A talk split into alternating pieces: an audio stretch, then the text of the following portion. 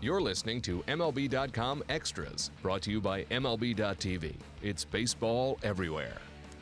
On this Wednesday, May 25th, we're talking Pirates baseball today with Pirates reporter Adam Berry. Adam, we thank you for the time as always, and let's start off with the ball game Tuesday night at Chase Field in Arizona. Not a boring ball game by any means, a good one for the Pirates. They win it 12-1, but I think that that was kind of the sub-headline to the game, because the main headline was all of the ejections and beatings that we had in the late innings.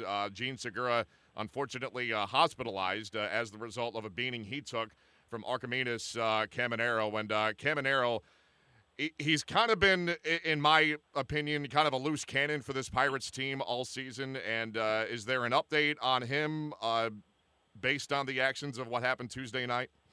Yeah, the Pirates put him on the 15-day disabled list today with what they said was a left quad strain.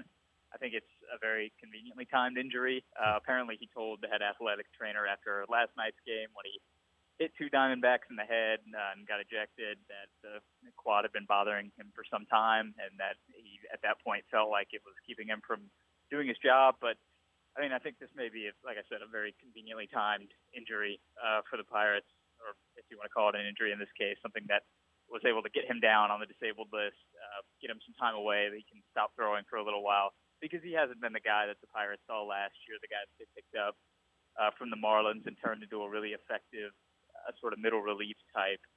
He's completely lost command of the strike zone.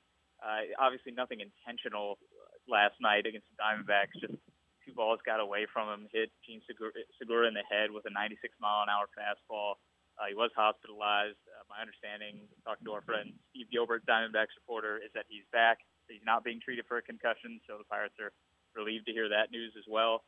And then a split-finger fastball got away from him and hit Nick Ahmed in the chin. He's still got a seam mark on his chin from where he got hit. So I think it's best for the Pirates. It's best for Caminero, I think. And it's probably, at this point, best for opposing hitters if he gets some time down, kind of gets to settle down, refine some things, work on his mechanics a little bit, because it got to the point that Clint Hurdle had trouble finding a spot for Caminero to pitch. You know, he tried to use him in low-leverage situations, thinking maybe that was a good opportunity for him to not worry about the game situation, just pitch, try to feel comfortable out there. But even that, those moments were starting to get away from Caminero, and it wasn't doing the Pirates any good to keep running him out there. He wasn't getting any better, so they put him on the disabled list and reworked their bullpen a little bit. I wouldn't expect to see Caminero for a little while. I think he'll spend a couple days down off his feet, not throwing, and then probably a pretty lengthy rehab assignment so he can spend more time working on stuff, because the guy they had last year was really effective, but the guy that he's been this year was really nowhere near that level. Yeah, I mean, it's one thing to, you know, be ineffective on the field and to cost your team, you know, ball games, but then to put other players' lives and livelihoods in jeopardy, as Caminero has done, unfortunately, this season, that's a whole other ball of wax. And Adam, as you said, you know, there was obviously no intent on Caminero's part to inflict any sort of injury or do any malice here, but is that opinion shared by the Diamondbacks? I would hope it is, but I mean, is there any conflict of what was intentional or what wasn't?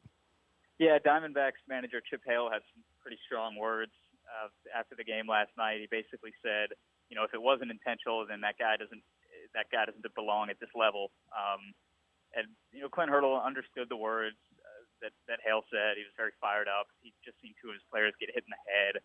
So obviously there's some emotions at play there. And I mean, clearly the Pirates feel the same way. Like, he got ejected after both benches had been warned, even though clearly the pitch wasn't intentional. And Hurdle didn't argue. I think he knew at that point it was best if Caminero was off the mound, just because it was a risk. You know, and they're not going to tell Caminero to stop pitching a certain way, because then that gets even further into his head. And you've already got a guy a little bit worried, because Caminero's a really good guy, good-natured guy. The last thing you would expect someone like him to do is go hit two guys in the head intentionally in any way. So I think the Pirates just felt like it was best for Caminero to get him away from that moment. Weren't going to argue the ejections. Certainly understand where the Diamondbacks are coming from with the concern over him on the mound, but I think both sides can agree that it was not intentional. Whether or not there's still going to be some form of retaliation tonight, I don't know. It'll be interesting to watch, just given the history with these two teams. Yeah, it certainly will. And, you know, like you said, if you're in Chip Hale's shoes, you can't blame the guy for being emotional and having an emotional response after seeing two of his guys get hit in the head. So certainly understandable where he's coming from. But, again, Clint Hurdle knows that, you know, the Diamondbacks are going to react that way based on what happened, and the best thing for all parties involved, the Pirates and the Diamondbacks, and perhaps all the baseball right now, let's be honest, is to shut down Archimedes Caminero for the time being, let the guy get his head screwed back on straight, and hopefully better things to come after a cooling-off period. Now, Adam, obviously we were given a very sobering reminder of just how much damage can be done when a pitch does get away. Ryan Vogelsong, a couple of days ago on Monday, hit in the face by a fastball as he was at the plate. It was the makeup game against the Rockies, the front end of the doubleheader that day. Vogelsong sustaining multiple facial fractures. He was hospitalized, and it was just so terrifying to watch. What is the latest update on Ryan Vogelsong? Yeah, last we've heard is that he is still in the hospital over at Allegheny General. Still hospitalized, still waiting for the swelling to go down. It was really significant around that left eye where he got hit, to the point where they knew there are facial fractures, but the swelling is so severe that they can't really do anything surgically at this point to operate on it until that goes down. They say that his eye was completely swollen shut when he entered the hospital. I think we all probably got a pretty good sense for that when you saw Vogelsong, you know, being carted off the field with a towel over his eye. But apparently it's opened up a little bit. Vision is improving, which is obviously a huge concern. When you hear anything about an injury to that area, you first worry about, you know, vision, the eye itself, and then you kind of go down to the bones around the eye, which is apparently where the fractures were sustained. But, yeah, I mean, you talk about sobering. That's something you hate to see for anybody, especially a guy like Vogelsong, who's worked so hard to overcome so much in his career. He got that opportunity to spot start, which Garrett Cole, one of his close friends on the team, said he was just thrilled about. That's why he came here, to be a starting pitcher. So he finally gets out there on the mound. He's pitching well. And then, of all things, he's in the batter's box, you know, looking for an outside pitch, and that one kind of comes up and in on his face and just couldn't get out of the way in time. It's really just an awful moment anytime you see anything like that happen to anyone, but especially for a guy like Vogelsong, veteran, who's been through all that he has, to be set back like that. Yeah, very tough to watch because, as you said, Vogelsong is such a high-character guy, a veteran who's, you know, in his second tour of duty with the Pirates and very well-liked in that clubhouse. And look, to see anybody have that happen to them is tough. To see a guy like Vogelsong have it happen to him, extra tough. Has Ryan himself made any comments to the media since the beating took place, or has he pretty much kept quiet and let, you know, team doctors or media reps kind of talk for him? Yeah, we haven't seen him. He's been in the hospital the entire time. A couple of players have gone over to see him. They say he's in good spirits. His wife, Nicole, tweeted out that, you know, their whole family is just relieved that he's stable at this point.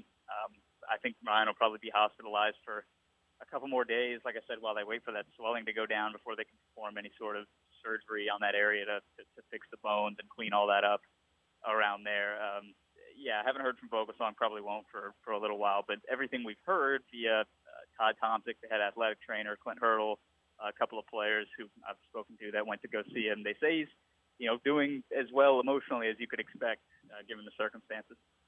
And that is certainly good news to hear, so thoughts and prayers, obviously, with Ryan Vogelsong as he begins the road to recovery from this very terrifying injury back on Monday against the Rockies. And you know, kind of transitioning out of that, Adam, almost immediately after he went down, there was speculation that, there's a spot open now on the roster. Is it, you know, could it be Jameson Taillon? Could it be Tyler Glasnow? Even a guy like Chad Kuhl, if I'm pronouncing his name correctly.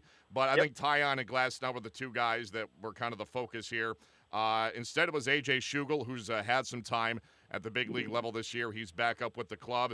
But let's talk about Taillon in particular. He was skipped, or he's going to be skipped, in his next turn in the rotation in AAA.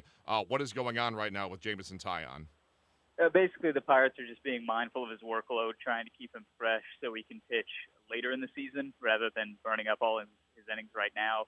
Taillon's obviously kind of a complicated situation, coming off of 2 years where he hasn't pitched in a minor league game because of Tommy John surgery and a hernia operation. So he's missed a lot of time. It's hard for any team, really, to define how you build up young starting pitchers. You know, there's the whole Verducci effect or whatever. Do you go 30% more innings based off of last year's total? But just throughout the game, we've had such trouble keeping young arms healthy that, you know, it's so touch and feel with guys. So the Pirates are very mindful of all that kind of stuff when it comes to injury prevention, how they use pitchers, especially young guys. And in this case, they would rather have Taillon pitch deep into the games that he does start and take the occasional break. And I think you'll probably see a similar thing with Tyler Glasnow because he missed a little bit of time last year to injury, kind of artificially lowered his innings total last season. Rather than have him run out every 5 days and pitch 3 or 4 innings and then hope that he's capable of throwing 6 or 7 for Pittsburgh later this summer, they're going to trot him out there for – he's pitched his first 8 starts, pitched 6 or 7 innings in most of them. So they're just kind of hitting the pause button a little bit for 1 start. He'll be back out there the next time out.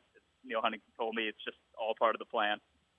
And, I think Pirates fans would agree that as much fun as it would be to see guys like Glasnow and Taillon at the big league level right now or tomorrow or next week, they're better served waiting until August or September when the Pirates should, expectedly be in the thick of a pennant race. And to have those guys as September call-ups would be huge for this Pirates team. So patience is definitely a virtue in this situation for sure. Adam, to wrap up here a little bit, a great night last night for Gregory Polanco, 3 hits. A career-high 5 RBIs, and since taking over the 3 spot in Clint Hurdle's lineup, he's been raking 15 games, the OPS 961, 3 homers, 13 RBIs. Why do you think kind of the switch has gone off for him since inheriting that 3 hole in the lineup? I think he's just comfortable, and that's not even necessarily just batting third, but I think you've seen an added degree of comfort there. That's where he hit throughout the minor leagues. Typically, your best player that's third from the time you're playing T-ball or whatever until the major leagues. And the Pirates have switched it up a little bit with Andrew McCutchen batting second to try to optimize some things in their lineup. And when Jung Ho Kang came back, that kicked David Freeze out of that everyday 3-hole spot. So Clint Hurdle found an opening for Polanco. It splits up the lefties and righties pretty well. And honestly, just with the way that he hit to begin the season, it made a lot of sense. You could argue at this point, and I think the numbers would back it up, that Polanco is the team's best hitter so far. It's kind of finally the Gregory Polanco that was the top prospect a couple years ago, showing his true talent level. I don't know if he's going to keep OPSing upper 900s as he's done since he got in the number 3 spot, but I mean this could be a star in the making that you're seeing, and I think it's kind of fitting in a way that he's doing it in that number 3 spot, and I think the Pirates kind of like to see that as well. It's just such a confident player right now, so different from the guy who about a year ago at this time was asking Clint Hurdle if he was going to be sent back to AAA. It's just kind of funny to think about how far Polanco has come, and really in such a short period of time this year. Yeah, it's amazing what something as simple as a lineup switch can do. You move up 1 spot, 2 spots maybe, or somewhere that you're comfortable, as he was for many years in the minor leagues, and boom, he is becoming, we hope, the superstar that he was projected to be when the Pirates drafted him a couple of years ago. Gregory Polanco, we'll see what the next few weeks develops for him. Adam Berry, we thank you so much for the time on this Wednesday afternoon, and we'll do it again next week at the same time for sure. In the meantime, Matt Waymire signing off for MLB.com Extras, Pittsburgh Pirates. MLB.tv Premium, the #1 live streaming sports service, is celebrating 13 years. Watch every out-of-market regular season game live or on demand in true HD. Real-time highlights, live look-ins, pitch tracking widget, and more. MLB.tv Premium includes a free At-Bat 15 subscription. Watch live baseball on over 400 mobile and connected devices. Watch at home, in the office, or on the go, every night, on every device. Blackout and other restrictions apply. Visit MLB.tv for details.